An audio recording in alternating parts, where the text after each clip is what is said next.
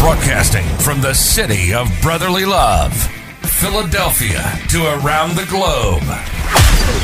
You're listening to Shark Bite Biz, your exclusive place for business strategy, sales, marketing, and tech in the roaring 20s. And now, here's your host, David Strausser. I'm David Strausser, and welcome to another episode of Shark Bite Biz, your place to talk business, sales, marketing, and how businesses are making pivots during this global pandemic. Today, we got a great episode lined up. We're going to be bringing in an expert in sales, business development, data centers, and reverse logistics. But what I find most interesting is how he is helping businesses position growth. It's a pretty good concept when you think about it. How many companies have had to downsize because of the current market conditions? And because of those conditions, sales are so ever important right now. It is what makes the world go round. And if you don't have top level talent doing sales during this time period, oh man, it is going to be a little bit of a rocky road for you. That's where today's guest comes in. We'll get to hear from him on a variety of topics, from both him and his wife being small business owners, to his company and how they are helping businesses make it through this time period in a cost effective manner.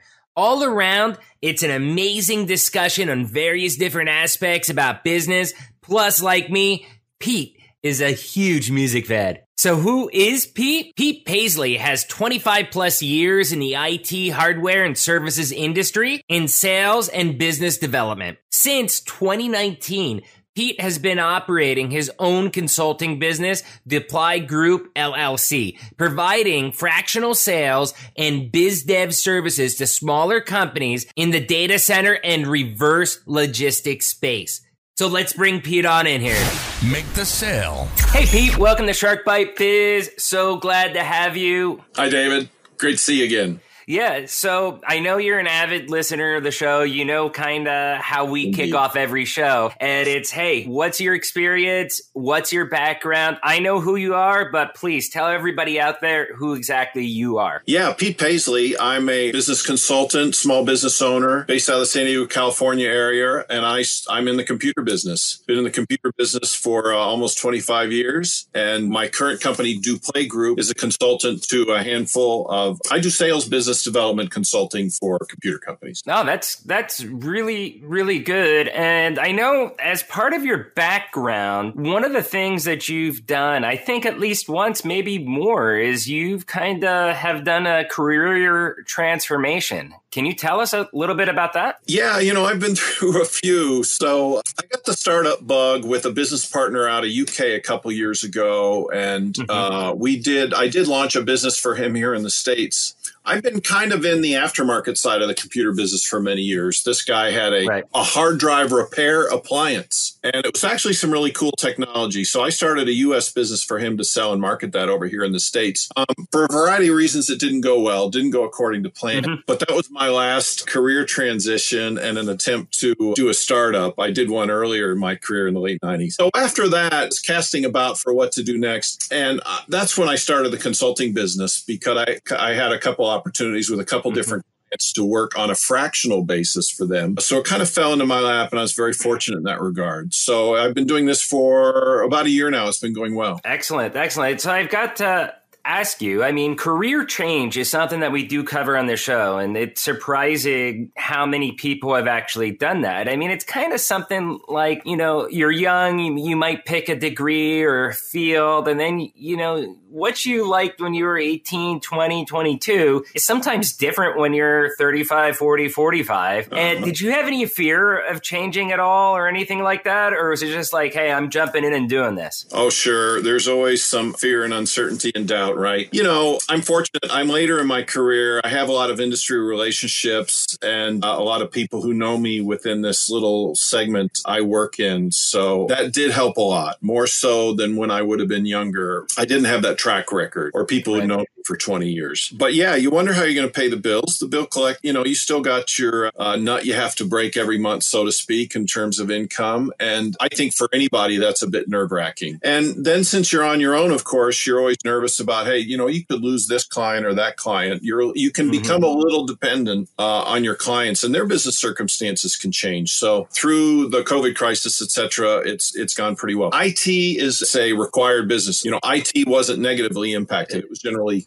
somewhat positively impacted. Quite In frankly, fact, you're right. That's what I was about to say. I mean, that's one of the industries that are seeing a lot of growth. I know with me, with ERP, we have companies uh, that are now calling for Vision 33 that maybe they were two or three years away in their business life cycle to getting out of QuickBooks to uh, an SAP type system. And now that has been accelerated because of ecom. They may have gone from 150 orders a week to 1500 orders a week, and they don't have the capacity of handling that. Is Yeah. that kind of what you're seeing as well, too? in different ways, but many clients are, are end user customers of my clients are going through business transformations due to COVID. It, so listen, we deal on the tail end of technology a little bit. Both my primary clients help customers deal with legacy hardware and continuing to oh, support yeah. it. So, so there's here's a, one case study. A lot of companies, a lot of enterprise companies or mid-sized companies, they might be in a, they can't buy new equipment right now for various reasons, so they need to keep the older Right. equipment running longer. So, Oh, yeah. that's a good thing for folks like us. Yeah, yeah, we So run into that right now. We have a we have a prospect that we're finishing the sales cycle with. I mean, the system that they're using is that old. I mean, it, it's still green screen and everything. And one of their biggest drivers of changing is the cost of maintaining that equipment because it's so darn expensive. Yeah, and, and- at the tail end, the risk can go up for those people who own this very old equipment. But for many of them, uh, and now we're changing gears a little bit. You know, in my Yeah. experience, a lot of those folks they wrote applications years ago and they run. They're, they know them, but yeah, uh, uh, over time, if it's dependent on a certain exact type of hardware, it can be very risky for them to hold on to it and very costly to maintain. Okay, so let's get back where we were just discussing about the career change that you had made. And one of the things that was interesting is that you had said, yeah, you know, there's the the pressure like, hey, I need to make sure the bills are paid, stuff like that. For you, it's almost like a double whammy because if I remember you correctly, your wife also is a small business owner, right? Yeah, she has a small food vending business, and I will say that has been impacted to zero by the uh, by COVID nineteen. So is her is is that business essentially then shut down because Yeah. of what's going on? Totally shut down Wow. because hers is dependent on live events, and they're no more. Mm. So my wife's business, it's a kettle corn business, and it was a lifestyle business for her. She loves the people. She Oh, loves yeah. doing the events. You know, she's a retired person, but she loves interacting with people and doing these live events. It was a nice business for her. And she had two choices. She could go apply for unemployment once they open that up Right. to sole proprietors or self-employed in Right. California, or she could apply for a PPP loan. Now, Right. we might have been able to get away with doing both, but we chose to do unemployment, and that's worked out to be pretty fair for her. We'll see. We'll see how it plays out through the end of the year, and whether the Congress agrees to 400 a week, to some a week, or extension, right? Yeah. What what they're they're doing. I mean, it is pretty crazy. But I mean, with that, to be clear, I mean, it, it's not like she was a W two employee and she got the regular state unemployment plus the federal aid, right? I know at least here in Pennsylvania, business owners they could only get that federal six hundred dollars a week. That's all they got. Well, here in California, they give you the minimum in addition to that, which is about 147 a week. Oh wow, Yeah, wow, so it's something, you know, 147 almost bucks. 600 a month. So it, Yeah. it's a difference maker for some people. It definitely definitely helps. You know, and when you had said about her doing the kettle corn at the events and stuff, it, it kind of made me me smirk a little bit because I remember I was looking for either a contract or employment probably about eight years ago. And there was someone that did kettle corn for school, and they were telling me like, "Hey, trust me, it's a big business. You can make a couple thousand dollars a month." Uh, but it just, I, I don't know. I didn't find it appealing. Is kettle corn that big of a business? you know, it's a pretty smart business for her. Uh, The events themselves, hard work and the setup and the teardown. It's actually the smartest food business I think you can get into. There's no product waste. There's Yeah. very little pre-prep, and you just show up there, you pop your kettle corn, you sell it for as much as you can get, and you pack up, clean up, go home, you're done. Yeah, no, that's a smart thing. Yeah, the, the toughest challenge here is probably getting a commissary because as a small mm-hmm. business, you still have to show the public health department, I think it is, that you have a kitchen, prepare food at right. home and bring it to an event. So you can do deals with other business owners who have a commercial kitchen to register your business as their commercial kitchen. So that's probably the biggest challenge. But yeah, you can make, listen, there's folks out here who do kettle corn full time at the county fairs and sports right. and stuff, and they make a lot of a serious. Oh yeah, I can imagine. Yeah, but it, just you know. We, we, she knows friends right now, but these people are hurting right now because all their eggs were. Oh, I, I, can imagine. And with your business too, with your consulting business, I mean, you do help uh, a lot of sole proprietors with the PPP loans. Is that right? No, actually, I have or not. assisting with them. Oh, okay, um, that, that I've not gotten into. Again, primarily my clients are. I'm doing business development and sales work on a fractional basis. Oh, okay, selling IT services. Okay, okay, yep, no problem. I'll scratch that part from the interview. I misunderstood how you had it written yeah, out. I put that in there just to make sure. I, to, I put a monkey wrench in for you just to see if you'd read it, David. Oh no, I, I, I read it, but I thought that that was like that. That meant that you no, were doing I, that too. I'm sorry. I thought it would be helpful to talk about PPP loans a bit. So so my okay. small business. Um, I took a PPP loan as for for my consulting business.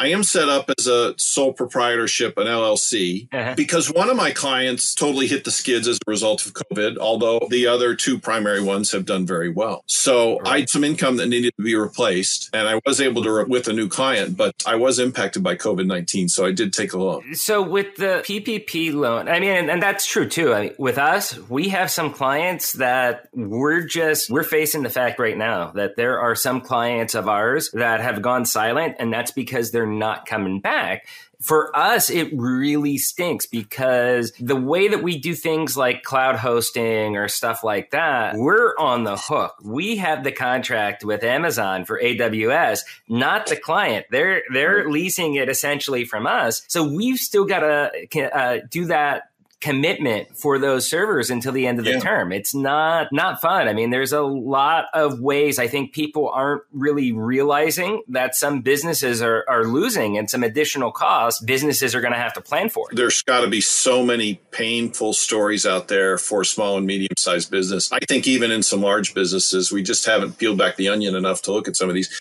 Now, are some of your clients, are you saying some of your clients are basically breaking their contracts and going quiet on you, going dark? They're breaking their clients. Like, uh, so when we do when we do an Amazon Web Service, so if they say, mm-hmm. "Hey, David, yes, we want to buy SAP Business One with Vision 33. We want you guys to host it in your cloud right. because it is a managed system." Yeah. We give them two choices. They can pay for it 12 months up front, okay, which is what we prefer because for us to get the rates that we offer them, we yeah. have to sign an agreement for 12 months, and that gives us, you know, the 26 or 35% discount. You know, it varies on the server needs for each client. Right. Now, we also, just as a courtesy, because we you know, we are a decent sized business. Uh, we allow our customers to do monthly payments on that to where mm-hmm. they do an ACH payment. Okay. Right. They sign up auto draft first of every month. What we're seeing is now it's a small, it's a much smaller amount than what we anticipated. But yes, they have bounced. They've gone silent. We can't get a hold of anybody. Yeah. And then but, you're left holding the bag in a sense. Yeah. Uh, yeah, yeah. And and that's the other thing too cuz I mean we've checked uh, I do have one out of the region I manage in the Northeast and they've gone silent and it's like okay, uh, the payments are bouncing, they've gone silent are they using the system? And then you log in and you see wow they haven't logged into amazon to the server since april. It's it's bad signs. And yeah. it, i i think when people talk about businesses needing help i mean even with the ppp loans okay? Like you were yeah. saying you got one. That was meant to get you through a period of time. But if you don't have other income coming in when it's time for businesses to ramp back up how hard is that going to be? They're not going to have that extra working capital. Is that right? Yeah, and that's what I'm saying. I was very fortunate as a, as just a business consultant to have a little bit of flexibility in my client portfolio who was bringing the income in. Right. And I was able to make some moves to adjust for it.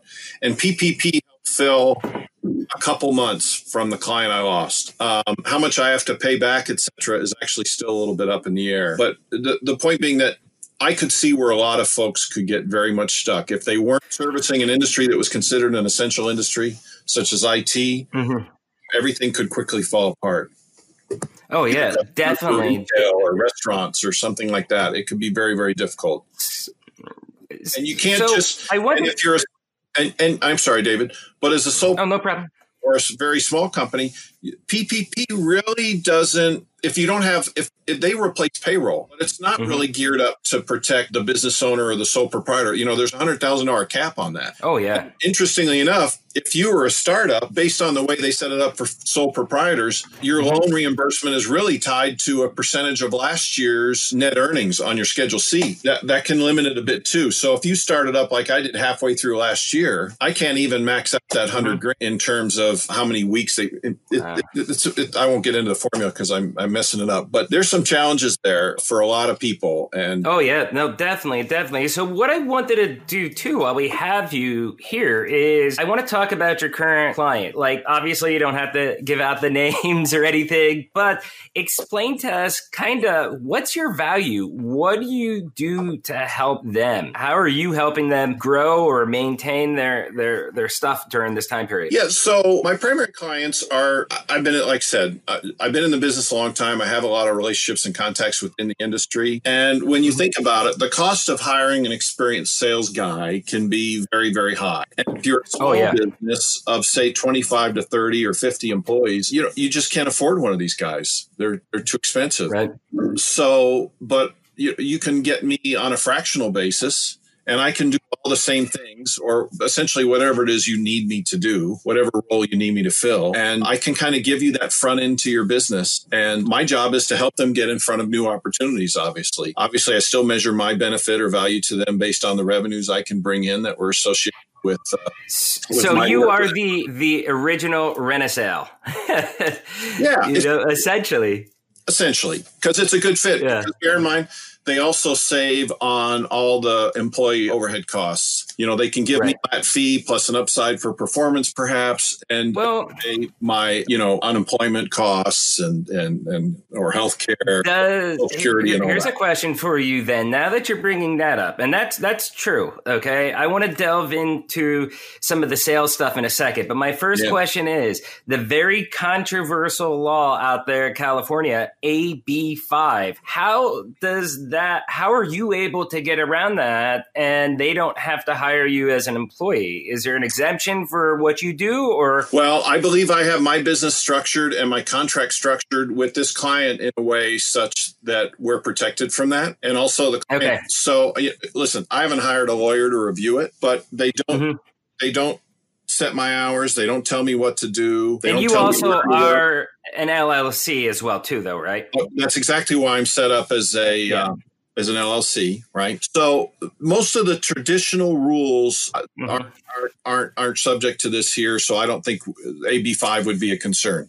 Um, okay. Know, if the state or somebody wanted to make a big case out of it, you know, maybe they can make that argument. But AB five is interesting. What's interesting too is the yeah. ruling with Uber, and that might be a major. Oh yeah.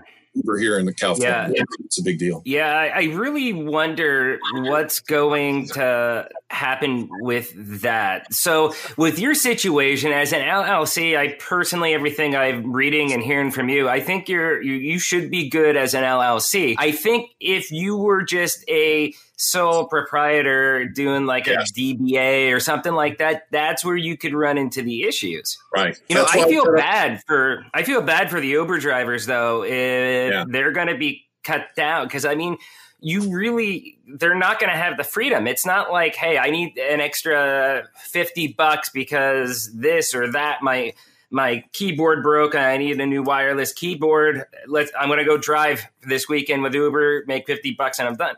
You're not going to be able to do that anymore. It, it essentially is shutting that down. Yeah. That that's a, a painful thing.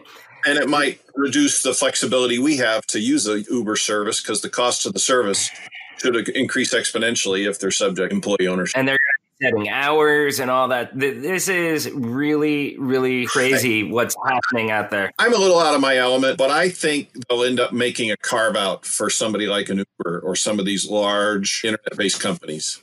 Thing is, my understanding is is that Uber Uber was the main reason why they who they were targeting when they did this. I thought they are, but think about it. If Uber's subject to it, then so would I would think be Uber Eats and all these delivery services. And right now, right. these delivery services. So I really don't think it would be very popular or uh, held up long term if uh, these people were not considered contractors in the long run. I just think they need to adjust the to the reality of these new services that have sprung up. We'll okay, see. okay. So now uh, I wanted to pivot just general sales strategy. Okay, you're in sales. You're you're doing sales services for your customers. You're in you know you do business development, sales, whatever it may be. How has that impacted you during this global pandemic? What pivots have you had yeah. to make in order to get deals closed? First of all, I want I miss the face to face interaction with customers because yeah. that's a key enabler for sales. Yep. To get a face to face meeting with the prospect, it's it's it's really a game changer in terms of moving a deal out of the pipeline into a into a close. I do miss conferences and some of the other items that gave us opportunities to interact with potential clients and find new leads. So those are problems. I still think the essentials of sales apply. Things have changed, but the essentials are there. You have to find a way to build a relationship with them, and it's very difficult to do mm-hmm. via email. Yes, LinkedIn is an you know, and with that, sorry, with that, yeah. with that as well too. Email. I mean, one big thing that I notice, I you know, because I'm in management, so I have escalations, things like that. I deal with too, and it is so easy for things to be misinterpreted in email when it's written out you, you, know and it's it can lead to confusion because you don't really know that person and that's where for me it's just i got to pick up the phone call and make the call absolutely listen we need to talk to people but in the prospecting phase it can be hard to get people on the phone right oh so, yeah it's a mixture. I listen, I still am doing a lot of lead development and opportunity development for my clients. I'm not at the point yet where I'm just there to suggest that they hire this person to do this or that. No, I'm on the phone for these people doing new business development. And I find for me So you're still you're you're doing during this time, you're still doing prospecting then I'm the doing clients. a lot of prospecting because actually one of my clients is a newer client within the last couple months and i have a lot of relationships to leverage. But a lot of us in sales if you go to work with a new sales position for a new company it's always about building the pipeline. And you can only do that right. by using the phone using linkedin using email to some extent social media although i might not be as reliant on that as some younger folks. You still have to right. be and build relationships with new people to to to jumpstart the business. Yeah. Has so i'm, I'm heavy into been has linkedin LinkedIn been successful for you? Because for me, and this is one of the reasons I started this podcast, was to replace networking. I find this to be a little bit over I guess you could say oversaturated uh, with LinkedIn. I, I'm being blown up by messages with everybody yeah. uh, you know, trying to market to me. And that's why I was like, okay, let's start a podcast and build an audience and have them learn from people like me and experts like you. I, and, and, that's why I was excited to be on your podcast and why I've been following it so yeah. But I, I think it's an excellent component of how social media, social networking can help in business development. Uh, LinkedIn has kind of been overplayed, overworked. Yeah. I, I just think it's part of the mix, man. I mean, it's just like developing a relationship with anybody. Everybody's approach is going to be different and unique to be successful. And let me back up for a minute. Let's know that 80% of our attempts to network with somebody fail if you don't really know, mm-hmm. don't have a pre-existing relationship. Maybe even higher, maybe it's 90%. So it takes repetition, it takes commitment and dogged pursuit. And I, will use any combination of these tools to reach out to them because it's a numbers game, right? You're right, right, right.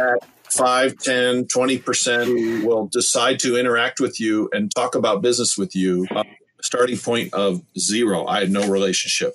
So whatever works. Yeah, the the old numbers game cliche, and it, it's funny because when you hear the numbers game, you can think of that as so many things, like the numbers as far as the numbers on a piece of paper to close a deal. But it's more than just that. It's a numbers game. How many people are you reaching out to? How many are you connecting to? How many are you building relationships to? How many are you staying in contact with? Continued contact, almost like a nurture stream. Right. And I, I think a lot of people kind of overlook that. And right now now, I, I think more than ever, that's kind of critical during these points. Yeah, I like that term. I hadn't heard it before. Did you say nurture stream? Nurture stream, yeah. Yeah, nurture stream. Good that's something that we do here in Vision 33. I also do it for me as well personally. Yeah. And if you want to know, well, what is nurture stream? What does that look like from David Strausser's point of view? That's exactly you and me right here, buddy. How we've kept in contact over the years and have developed a relationship to where now, uh, what is it? Maybe six years since we first met. Now you're on my podcast sitting here, and yeah. that's exactly what you're you're doing, and that's why you know, like my Facebook, for example. I, I view LinkedIn people that I know professionally, but I also try to get people that I w- want to keep some kind of t- contact with on my Facebook as well too, because that is the place that allows me to really build that deeper relationship that I just feel you can't do on LinkedIn. Uh, I would agree, and. Uh, I thank you for bringing up Nurture Stream. That's a thought provoking concept. But yeah, that's that's it. You got to mm-hmm. nurture these relationships. And again, the hard part for me, the challenge for me is take them from a I barely know you relationship to one where we can have a meaningful conversation about business problems. So I can right. have a need to get my widgets in front of these people and describe how these service widgets can solve your business problems or determine that yeah. they will. So that's how I spend a lot of my time working on behalf of my clients today. No, that, no, that's that's great, and it sounds like you definitely give value. I mean, especially right now, if you think about it, so many companies are like we were just talking about. They're strapped for cash to be able to grow, but but they still need to make sales. Sales makes the world go round. There is no business essentially without sales. And exactly. it's, I think one of the, it's one of the more undervalued pieces, I think, sometimes with some organizations. Uh, and I think sometimes sales get a bad rep too, you know, like oh. being uh, full of drama, you know, high maintenance, stuff like that. Well, ask but my wife. It, I am high maintenance, but you know. yeah, yeah. My wife would said the same about me. So I want to ask you, just over your extensive career in technology, and now that you've been working on your own, I'm sure that you've made some mistakes. Everybody does. You know, that's how life is. You live and learn, trial and error. As long as you realize what you did and you're able to grow from that, it's good that you probably made the mistake. So, can you give us a couple of the bigger mistakes that you've made? Not to put you on the spot. No, no, no, no. Mis- mistakes are important. Well, I think I mentioned one at the outset, and I still work to maintain a good relationship with this business partner, but this business partner in UK, you know, when I started mm-hmm. US business for him to sell his product over here, I made some significant mistakes there. And I'll just say in summary without getting into detail, because obviously both myself and the UK business partner wished it had turned out much differently. But yeah.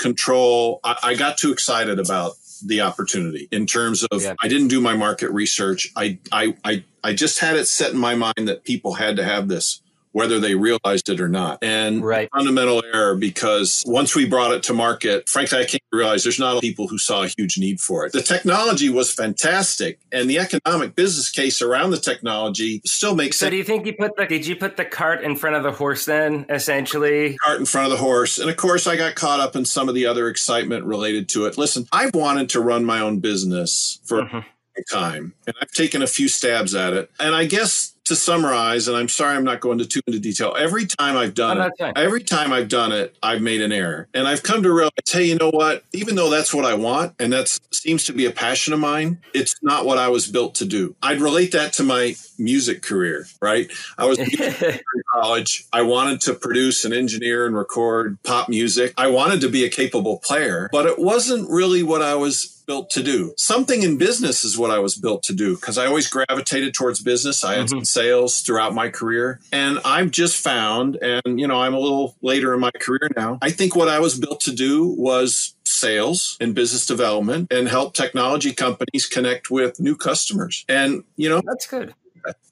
That's good. And that's good that you've accepted that. I I can really relate to your story. I mean, we have a lot of things in common. I think that's why we kind of like each other for the most part. But I, um, uh, yeah, you know, for many years, I wanted to just run my own business, be myself, have my own product. And for about six years or so uh, during the Great Depression there, I ended up going through where I was doing my own consulting business. And that was okay because it was pretty much, you know, I'm a hired sales guy to do this role, that role, and whatever. But eventually I just kind of had to accept it, at least at this point in my life. I don't think I'm built for that. I'm much better if I have just a product that I can believe in, something I can grow. I'm still going to reach for the sky. Absolutely. But I kind of had to take that step and be aware and accept that.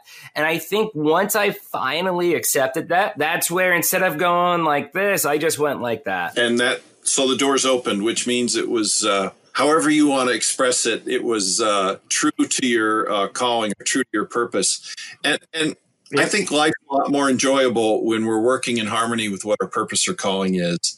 And uh, hey, listen, yeah. it's just a sales career, and you know, I'm a schlock sales guy.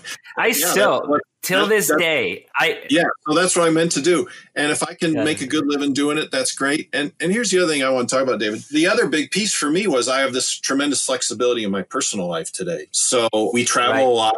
And that's one of the reasons I set it up this way. So if I want to go spend a few weeks in Montana, as I'm doing now, and work from Montana, I oh, can yeah. essentially at the drop of a dime. So even though it's a difficult time, we're spending a lot more time seeing friends who live remotely and spending right in places that aren't so hot in the summer and that have some tremendous big part oh, of man, the you should, economy too. You should feel the humidity out here in Pennsylvania right now. I swear, it feels so humid. It could be 60 degrees and I'd still be soaking in sweat. Ugh, I miss the dry heat of, of SoCal. So I have uh, two final questions for you because we do got to start wrapping this up.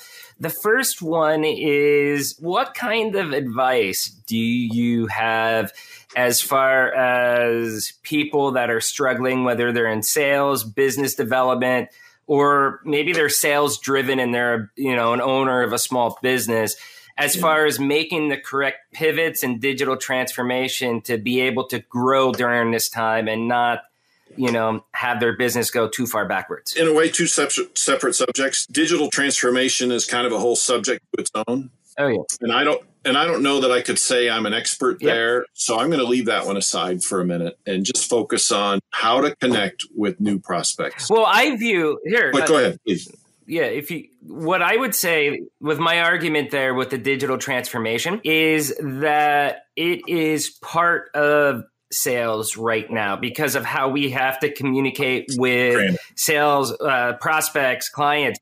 I mean i could tell you i'm not doing many phone calls with anybody these days even just regular cell phone calls audio. Most of my yeah. calls right now are actually video chats regardless of platform. And getting used to that i feel is actually critical for the businesses to be able to succeed. Mm in yeah. in sales right now. Yeah. Uh, okay. So a couple things on that. So yeah, embrace Zoom and use video all the time. I, I, I don't know about you, but I'm mm-hmm. still on a lot of calls with a lot of coworkers where they it's hard to get them on a Zoom or or Skype or what have you, and use the video. No, use the oh, video. Yeah. It's a different type of face to face, but it's face to face. It's a chance to interact. So even if you're on a bridge where nobody else is using it, use it. Hopefully, it'll generate right. them to participate in that way. Now, I tell my clients fan of this. So I'm not, I don't, per, so if I'm helping them build a business and a reach out campaign to their customers, the digital piece is huge, but I don't right. get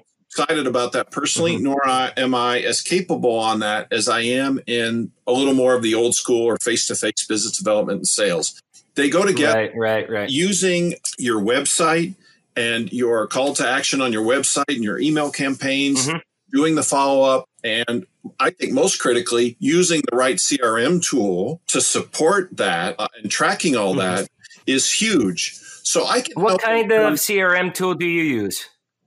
If you don't, well, I, have I've used Salesforce pretty extensively in the past, right. but it's a little pricey. So mm-hmm. today I'm using HubSpot. Yeah, yeah, we use HubSpot as well too. I have yeah. many customers. You know, like Business One comes with a CRM built inside, but mm-hmm. Salesforce is a best of breed. So there's yeah. customers that even if they make, even if they change, they still love Salesforce, but it is pricey. I mean, I've seen even small businesses when I'm talking with them, like, hey, are you sure you want to keep it? If you do, we'll integrate it. You're fine it, but it's like a hundred grand even for a small amount of users. Yeah, and the problem with it too is, but this is your bread and butter if you're selling SAP implementations, right? So the cost of implementing ch- features and integrations and updates to a Salesforce, just like a SAP implementation. Mm-hmm. Also, the cost of ownership can be quite high too. HubSpot's done a pretty oh, yeah. good job. I know there's a lot of others out there as well. I just haven't had a chance to use them as much, so I can't speak to them.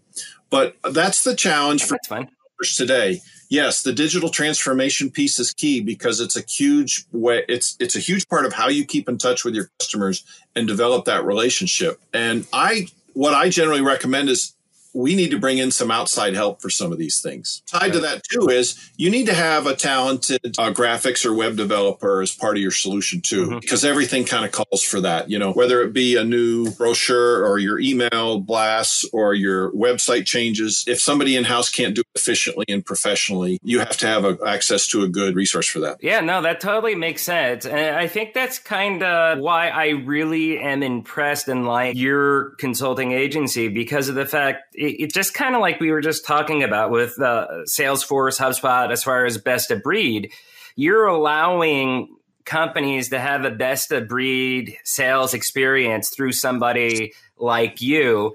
And it's a lot cheaper for the overhead and all that other stuff by using the, you know, using you when, when they need you instead of bringing someone on full time to do it. So I guess the last question I have about you, it's got to be about music. We're both musicians. You've seen my guitar collection already. Uh, and uh, you swear I need to diversify because they're all Les Pauls. What's your favorite guitar? Well, I, I love a, a, a Telecaster is probably my absolute favorite. From a, hey, that's cool. The guys who played them when I was a kid made me go, wow. I think they're awesome. Mm-hmm not a lot of guys who play strats play telly. You know, it's a single humbucker, but strat right. too. They're just different sounds, man. So I do kind of gravitate towards a telly or a strat. Right now, personally, I don't own either one of them. I don't off. I I go through stuff. Acoustics go. I love Taylor Acoustics. Hey, listen, Taylor Acoustics, right there in San Diego. Yeah, right, right where I used to work. Yep. Um, Paul Reed Smith. Paul Reed Smith makes some fantastic guitars. Oh yeah there's a lot of others I've picked up that are just incredible. There's a lot of fantastic products out there these days. Uh, I, am uh, listen primarily a bass player. There's a lot of great basses out there these days from these kind of boutique and, and, and niche places. So you know, listen, I love Les Pauls. They're great. Certain type sound. but uh, at least you can say that my collection is beautiful, even if it is all Les Pauls, right? it's right? Beautiful, and I'm envious, and it made me go, man, I should hold on to these things instead of just selling them when I get tired of using them, and I should actually yeah. think about building a real collection because they're not mm-hmm. investment, David, if you buy the right ones and you take good care of them. Yeah. yeah, yeah. I mean, I have one. So when I sold my first million dollar client I had to celebrate and I bought a expensive top of the line Les Paul. I got it for about half price, I guess, with their markups and stuff. But I mean, this was a MSRP is like six thousand plus, and I got it for about thirty two. And I got, I think it's a 2017 blueberry or what is it? Blue something, blue burst. It's a it's a blue burst, uh-huh. blue raspberry burst. It's beautiful and it's one of the high performance models. I love it. And then I have some mid range Gibsons.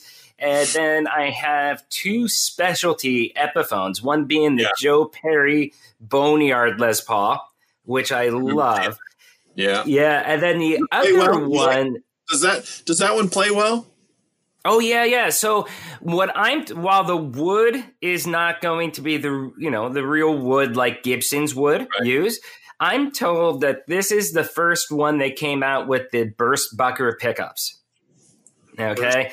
Okay. All right. So I could be wrong. I mean, this is back 2003, 2004 ish, and that the hardware on it is top notch. I could tell you that it sounds awesome.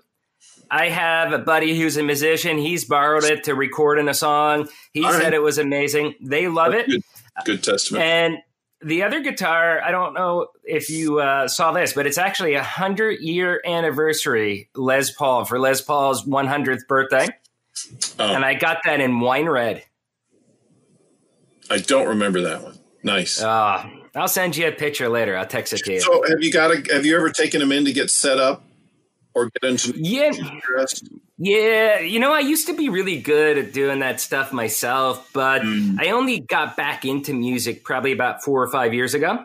And at that point, uh, like, yeah, I can tune it and stuff, but it's like, hey, I, I better, I'll just take it to somebody. It's like 40 bucks to take Yeah, it to that's what I Guitar. I'll, I'll go in and get it set up because sometimes it can make a huge difference on certain instruments to get it set up, Yeah.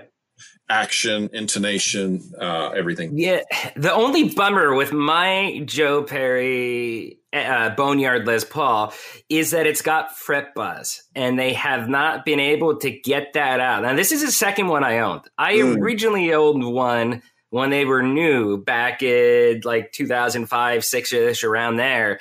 But I had sold that when I moved back to Mexico one time. So, Uh. it, and it was one of those regrettable items. And it's kind of stinks because then when I bought this one, I was stuck with the fret buzz. I see. So- hey, which reminds me, do you still keep in touch with Sam the cooking guy? Yes, yes, yes, yes. I have contact info for Sam the cooking guy. Do you need him? So he's a regional guy. You don't get to see him here much in the San Diego area as we do, and people back east in other areas of the country probably have Mhm. no idea who we're talking about. But he, he's he's a very entertaining guy, and Oh yeah, we love the way he cooks. And I know you Yep. did work with him back then, and uh, I, yeah. When I was working with the Baja California Secretary of Tourism, uh, I ended up helping Sam.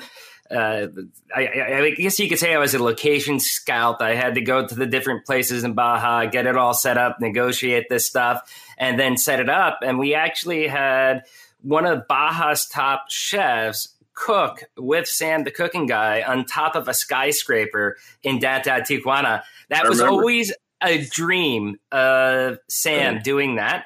oh, But he, you know, in the States, he's like, everywhere we tried, they will not allow us to cook with open flames on the Oh. roof of the skyscrapers. Yeah.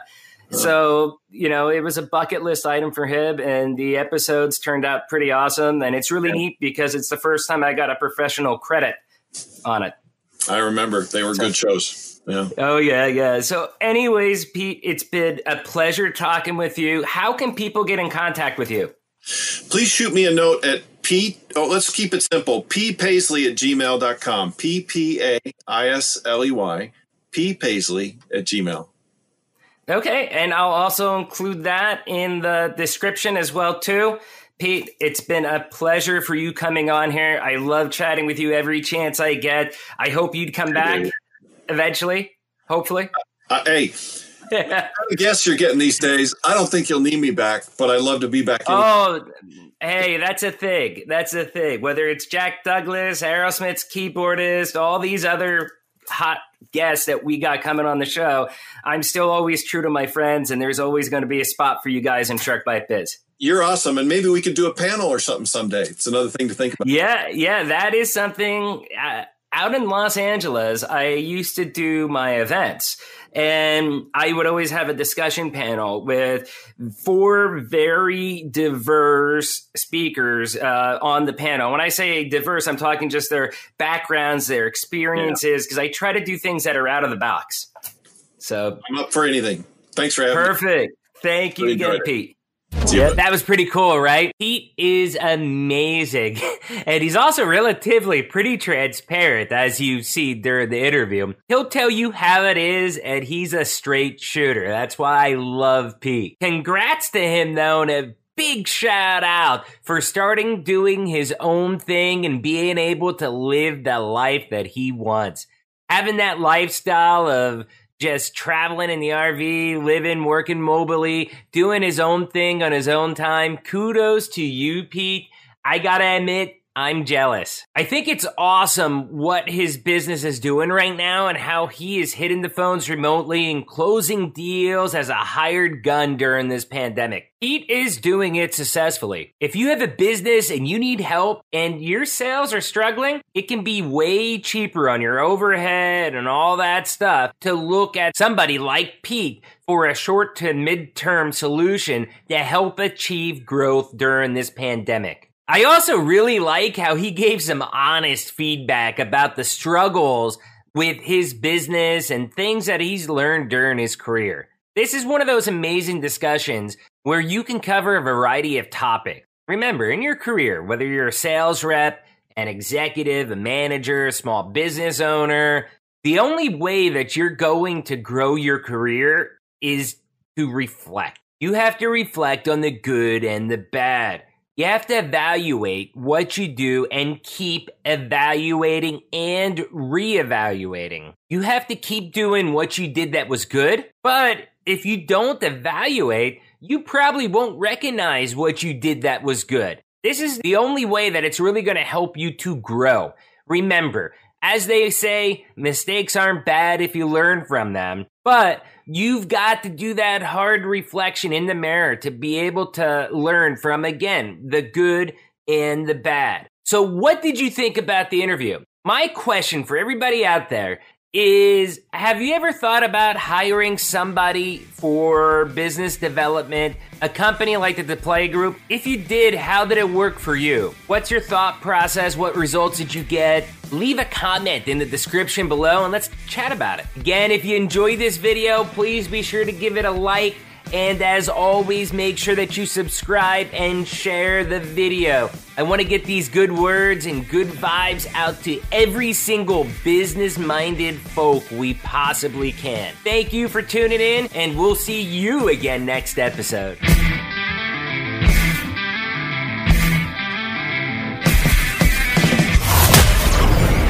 Thank you for listening to Shark Bite Biz.